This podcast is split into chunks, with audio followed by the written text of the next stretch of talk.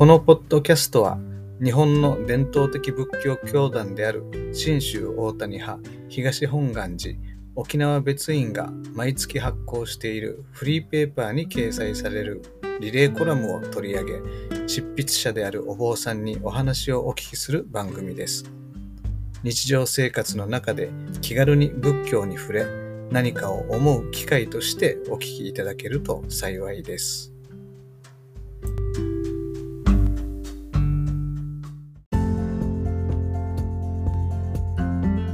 生活と社会と仏教。アット沖縄。こんにちは、えー、聞き手の照屋でございます、えー、今日は、えー、東本願寺沖縄別院の輪番の長谷正久さんに、えー、出ていただいております。長谷さんこんにちは。こんにちは。どうもいつもありがとうございます。はいよろしくお願いします。よろしくお願いします。では、えー、早速なんですが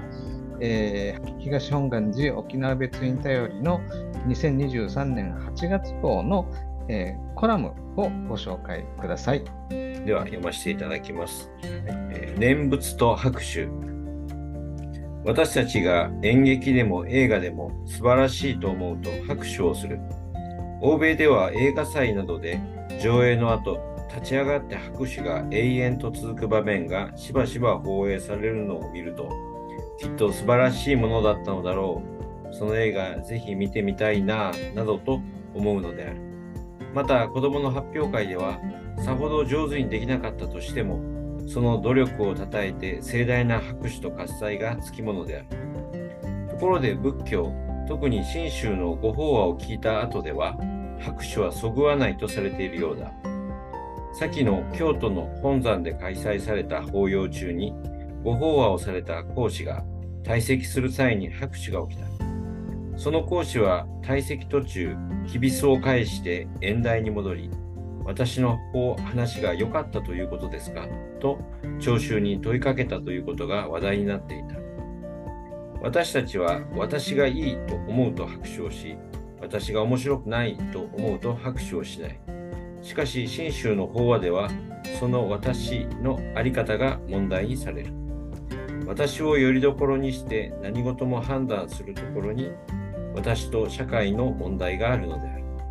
親鸞上人は私が行うことにはいつも毒が混じっているとおっしゃった。だから結果も毒混じりということである。だからこそ浄土真宗の行である念仏をよりどころとし、皆の四十八願をよりどころとするのが念仏者としてのあり方なのである。いつも自分の都合で物事を判断するのは生まれながらにして備わっている私たちの煩悩に振り回されるあり方を、それでいいのですか？と呼びかけてくる存在が阿弥陀如来なのでしょう。だから深く感銘を受けるようなお話に出会えたならば、南無阿弥陀仏と称えていただきたい。はい、ありがとうございます。えー、確かに、あの、何かこう、講演会とか、そういったのを聞くと、えー、終わったら拍手しますよね。はいはい。で、また、あの、なんでしょう、例えばそういう、えー、先生のお話じゃなくても、誰かが何かスピーチしたり、うん、えー、挨拶したりとすると拍手するけれども、うん、ご法話を聞いて拍手するっていうのは、そういえば、あまり経験がないですね。そうですよね。ねなんか、なんでだろう、なんかでも、法話を聞いて拍手ってなぜか出ないんですけど、なんでかっていう理由が、今一つ考えたことなかったんですけど。あの、まあ、一つには、あの法話の、まあ、お寺とかで開催される法話の後に、はい、まあ、みんながあの伝統的にしていないのでその場に馴染んでいくと、まあ、しないものだと思ってしないっていうこともあるんですけどでもまあお話の内容によってとてもなんかこの拍手する気にならない。それはあの、うん、素晴らしいとか素晴らしくないとかじゃなくてやっぱ本当にこうあの自分自身の存在について厳しくこう問いかけてくるように自分自身がその話を聞くとうん、なんか自分のことを言われてこれはなかなか心苦しいなと思った時にまあ気分的にそれは拍手という気分なのかどうかっていう問題が、まあ、一つ課題としてあるんだろうと思うんです。うん。まあ、だからあの呼びかけが「あなたはそれでいいんですか?」っていう呼びかけをされていてうん「よかった!」ってこう拍手すると なんかあのなんていうんですかねもっと逆に言えば「あなたは罪悪人獣の文句ですよ」って言われてるこうどちらかといえば自分のこの生き方自分の在り方今までの在り方をある意味少し否定されるようなうん。話だとして受け止めた時にうん。それをなんか素晴らしいと言って拍手できるのかっていうこのね心情的な問題として一つあるのかなっていうのがあるんですけれども、私、実はこれ書いたのは私は拍手はある程度あってもいいのかなと思ってるんですよ。あの拍手したらあのこの講師の方はね拍手してるっていうのはあなたの聞き方が悪いんですよっていう言い方あのことを言いたかったと思うんですよ。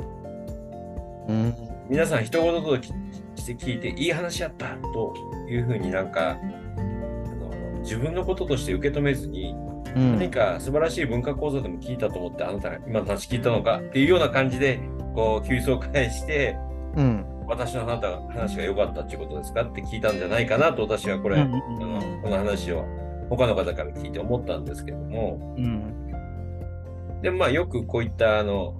講師の厳しい問いかけっていうのはされる講師の方はあの昔からおられるので、うあのん。普段珍しいことではないんですけどもうんでも現代の風潮として私たちやっぱ最初に書いたように本当に自分が感銘したり感動したりしたものをうん拍手するっていうのは、まあ一つの何ていうんですかねあの自然に起こる現象の一つかなと思うのでうん。あのそれが多分初めて仏教の講演を聞いて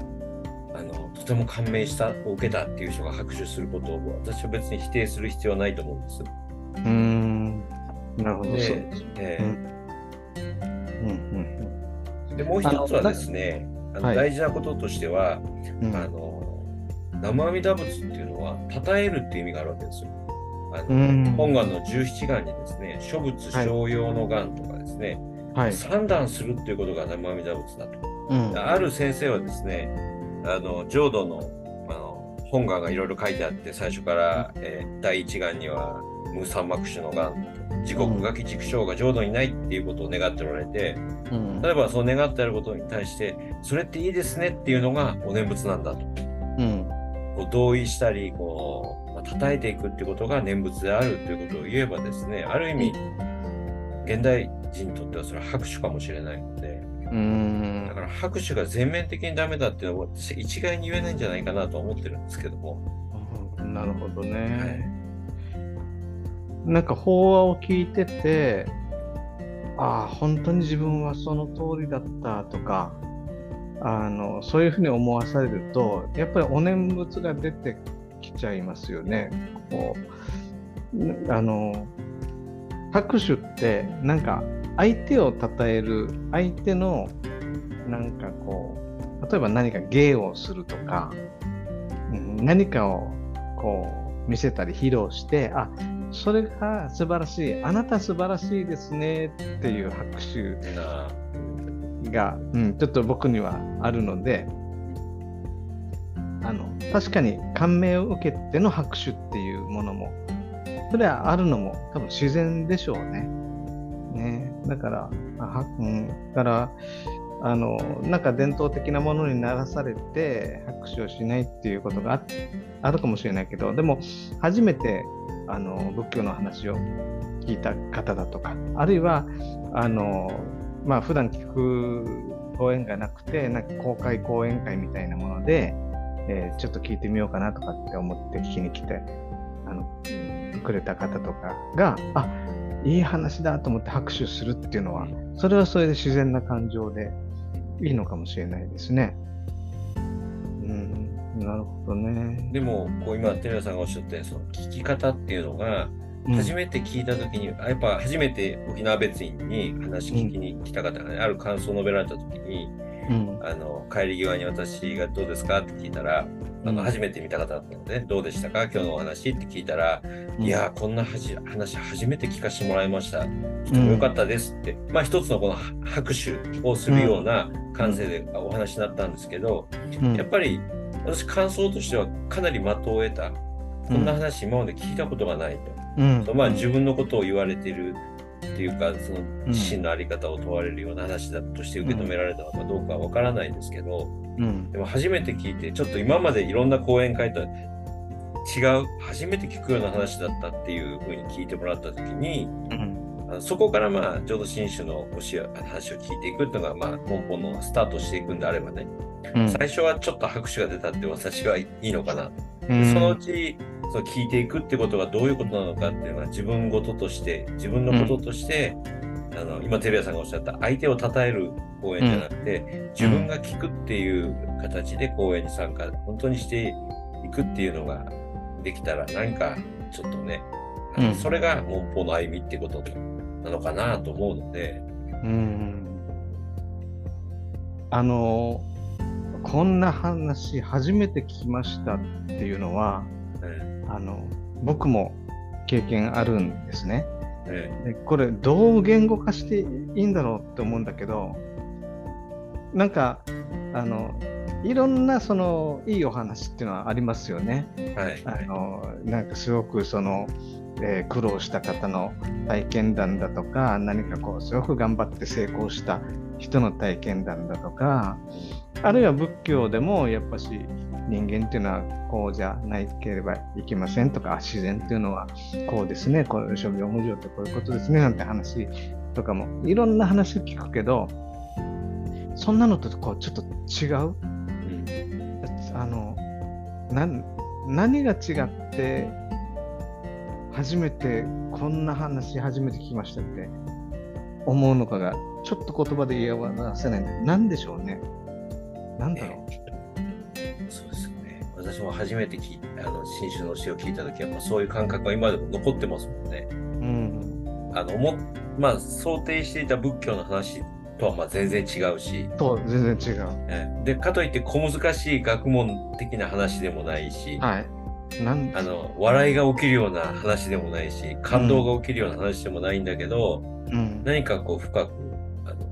心に残っていくっていう。うん。だから僕はそのその感想を言った人の言い方がねかなり的を得てると思ったんですよ。こんな話聞いたことがない、うん。なかなかったっていうのはとても、あの的を得た表現で、かなと思って。お経の中にも「稀有の法」っていうあのめったにない稀な法っていう教え。ケウ？はいはい、稀有な出来事の稀有、うん。まあ、そういう表現があるんで本当に、ああ稀有なものだなっていうのが、うん、だけどなんかこうなんか変なへんてこりな話してるわけではないですよね。そうです。あのあいやそりゃそうだっていうようなことそう。なんだけどいやそりゃそうだ下手したら当たり前だろうっていうような内容なんですよね。そ。れはそうだ当たり前なんだけどなんかこうこうそその話によって何かをこう照らしたりあの明らか明らかにするというかその対象が違うのか方向誰から誰にという方向が違うのかこうなんか切り切り口のこの角度が違うのかななんでしょうね。うん、決してへんてこりんな話ではないし難しい話でもないし結構論理的な話ではありますよね。論理的でなんかあの平坦に喋れば理屈を言えばあのごくごく当たり前のそんなこと誰でも分かってるよぐらいのうんあの内容だと思うんです。うんでもなんかそれがこう自分に迫ってくるような感じ。うん、そうですね。例えばそれを平坦にこう文字だけ文章だけで書いてたらななんでもないあのありきたりのことを書いてるような、そうなんですよ。うん、感じがするようなもの。多分結構浄土真宗の話を私たちもよくあの報告するときに今日の法話はこんな法話だ法話だったって書くときにうんうっかり外全部を書こうとすると今日の講師は、あの人間のあの人間が煩悩をたくさん持っていることをお話しされだからこそそういう自分自身は当てにならないとお話しされた多分そんな話を皆さんお話しされると思うんですけど、うん。自分自身は当てにならないっていう話をみんなされると思うんですけど、そんなこと書い書いてあって、それ、その内容はその通りだと思うんですけど、うん。そんなことは知ってるよっていうね、うん。感じに、あの、やっぱりなるんじゃないかなと思うんですけど、うん。うん。例えばそうい、そういうその当たり前のことを言ってるのを、普通は、その、普通はなんか一般論として、何かこう、傍観者的に、こう、第三者的に、こうですよね、とかって言ったり、あるいはすごく自己反省的に、自分ってものはっていうことで言ったり、あるいは、えっと、その聞いてる人にとって対して説教のように、お叱りのように、ああんたこうでしょうって言ったり、ーうんなんかそういう、でもそういうどっちの方向でもない。話してる人が自分のこととして噛みしめて、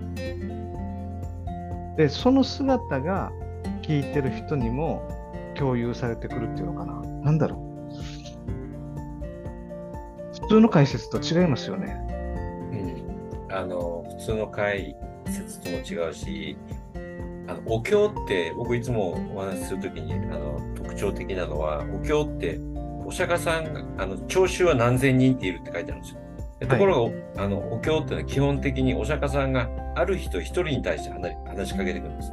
うん。シャリホツよとか、うんあの、あ、アナンよとか、あの待機説法って言いますけど、1対1での対話になってて、はい。で、はい。それを周りの人がみんなで聞いてるんですよね。うん。だから多分内容があの自分にもこう自分もそうだと思う。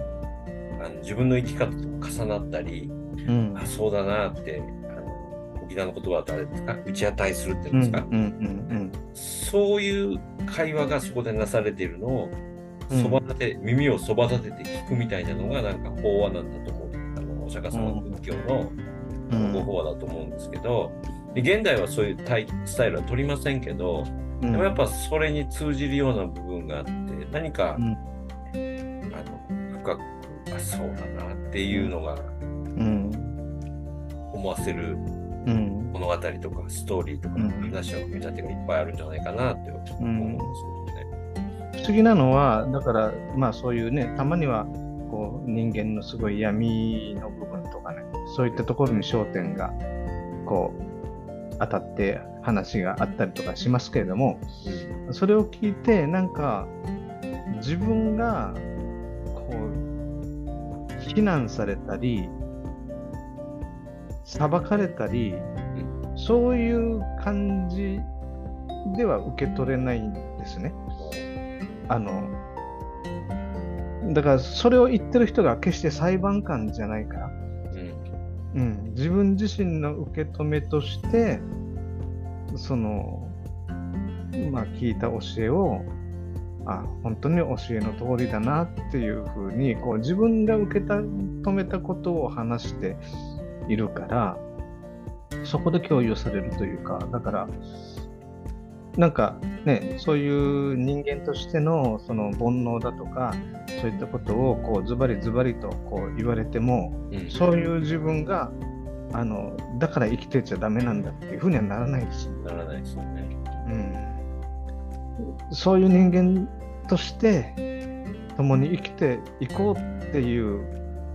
なんなんでしょうなんかそういう中で語られてくるからなのかな。うんもう本当にその通りだと思うんですよ。やっぱそういう煩悩があって、まあ、ダメだ、自分とダメだと思ったりするけど、あのそういう人間でもとかじゃなくて、そういう人間だからこそっていううんことがあるんだと思うんですよ。そういう人間だからこそ、あの、まあ、救われるっていう表現がありますけども、そういう人間だからこそ、あの一緒に生きていきましょうっていう、うんあの、そうじゃないってあなたが素晴らしい人間なら、まあ別に仏教は必要ないんじゃないですかって言っちゃうじゃないですか。うん逆の意味で言えば。うん。もう本当に煩悩があって、自分自身に問題があって、どう生きていっていいか分かんなくて悩んでいって、あじゃあだからこそ一緒にあの悩みましょうとかそういうふうに、あの仏教の教えが新種の教え全体がそうなってるんじゃないかな。と思います。うん、例えばなんかすごくこう自分がこう悩まされてることがあったとして、えーっと直接そういったことを相談するっていうことではなくてもお話を聞いてる時にその自分のことと重なり重ね合わせてこう自分が悩んでることをこう思いながらそのお話を聞くと。でそうすると聞いてる中で自分が悩んでるんだけど自分が何かこの自分の思い通りにならないことに対して悩んでるんだけどその思いを持ってる自分自身のところにもこう深い問題があるっていうことをこうやっぱり言われてくるじゃないですか。直接は言われなくても聞いてる中で。でその時にだからお前が悪いんだとかだから悪いのはお前だとかだからダメなんだとかだから諦めろとかそんな感じじゃないんですよね。あの自分に問題があったからといってそのことで排除されない、うん、逆にそこを気づかされたことで一緒に生きていくべきあの一人の人間なんだっていうなんかそれを言葉で言わずともなんかそういう了解のもとで話が展開していくのかな。なんだろう。それはなんかそういう気がしますね。それなんか大前提が非常にジャッジしないっていうんですか、うんあなたが言い悪言い悪いとか、なんかうんジャッジされない、うんまあジャッジされないっていうか、全体的に皆さん全部悪いですよねっていう、うんあのどんな人に対してもね、はいはい。あのそういうそういう目線でしっかりとあなたそれでいいんですか？っていうのがあの、うん。私は如来の呼びかけだと思ってるんで、うんみんなにそれでいいんですか？ってあのでみんなそれでいいと思ってないって言って生きてる中でやっぱ、り、あの願うべき世界がはっきりしていくんじゃないかなとうん。思うので、だそういう話の中であの、話が終わった時に、うん。わーってこう高揚するような拍手が起きるっていうのはやっぱり確かに違うのかもしれないですよね。うんうんそうですね、その拍手の一般的な拍手の意味とはちょっと違うけど、うん、だけどあの初めて聞いたこんな話初めて聞いたそうだったんだという意味で拍手をしたいっていう人がもしいたらそういう拍手もいいのかなってちょっと思いました。そのえーその人のこの表現の方法ってなかなかないじゃないですか。そこで、あの、何ですか？あの、最近のボディービルだったら、いいよとか言って声、声かき声をかけるって言いますけども、はい、まあね、あの、声を、ご法話の後に、いや、よかったよってこう声をかけるのもきっとね、こんな日本人には習慣ありませんし、うん。まあ、せいぜいそのじゅいいとあの何かしらの感動を表現する感動したりこう感銘とかを表現するのが拍手しかなければ最初はあのそれだけどその大体その時にあ、ね、こういう時はね何万ダブスっていうものよって周りの人が教えてくれるとあの、うん。あ次回からそうかと思ってあ何万ダブスって言うんだってうん。こう変わっていかれるんじゃないかなと、まあ、その場の一つのまあ作法っていうかねあのか表現の称える三段のやり方がね、はい皆さん何万ダブスっていうね、合わせて何万ダブスっていうのが一番の方法になるのかなっていう気がしますね。でもそういうことで促されて自分の口から何万打物ってこう言うようになにこうなってくるとやっぱりその身の問題というものになっていきますね。自分の口でね。言うとでそこでねあ拍手と、まあ、この生ダブっていうことにちょっとじゃあなんで拍手ダメなのってことでまたねこういう今日みたいな会話がね至るところでこう過去も今もなされたんじゃないかなと思います。なるほど。わかりました。いや、なんか念仏と拍手っていうのは面白いですね。そういう、えー、風に考えたことなかったので。はい。はい、えー今日はじゃあそういうその信州のお話っていうのは、えーどういうものなんだっていうところを,、えーを少し考えることができたので、えー大変良かったなと思います。はい、えーじゃあ今日は、えーここまでにしてまた別院であのお会いしてお話聞かせてください。はい、またお待ちしております。は、い、えーどうもありがとうございます。はい、どうもありがとうございました。生の動物。生んだ、生んだ。生の動物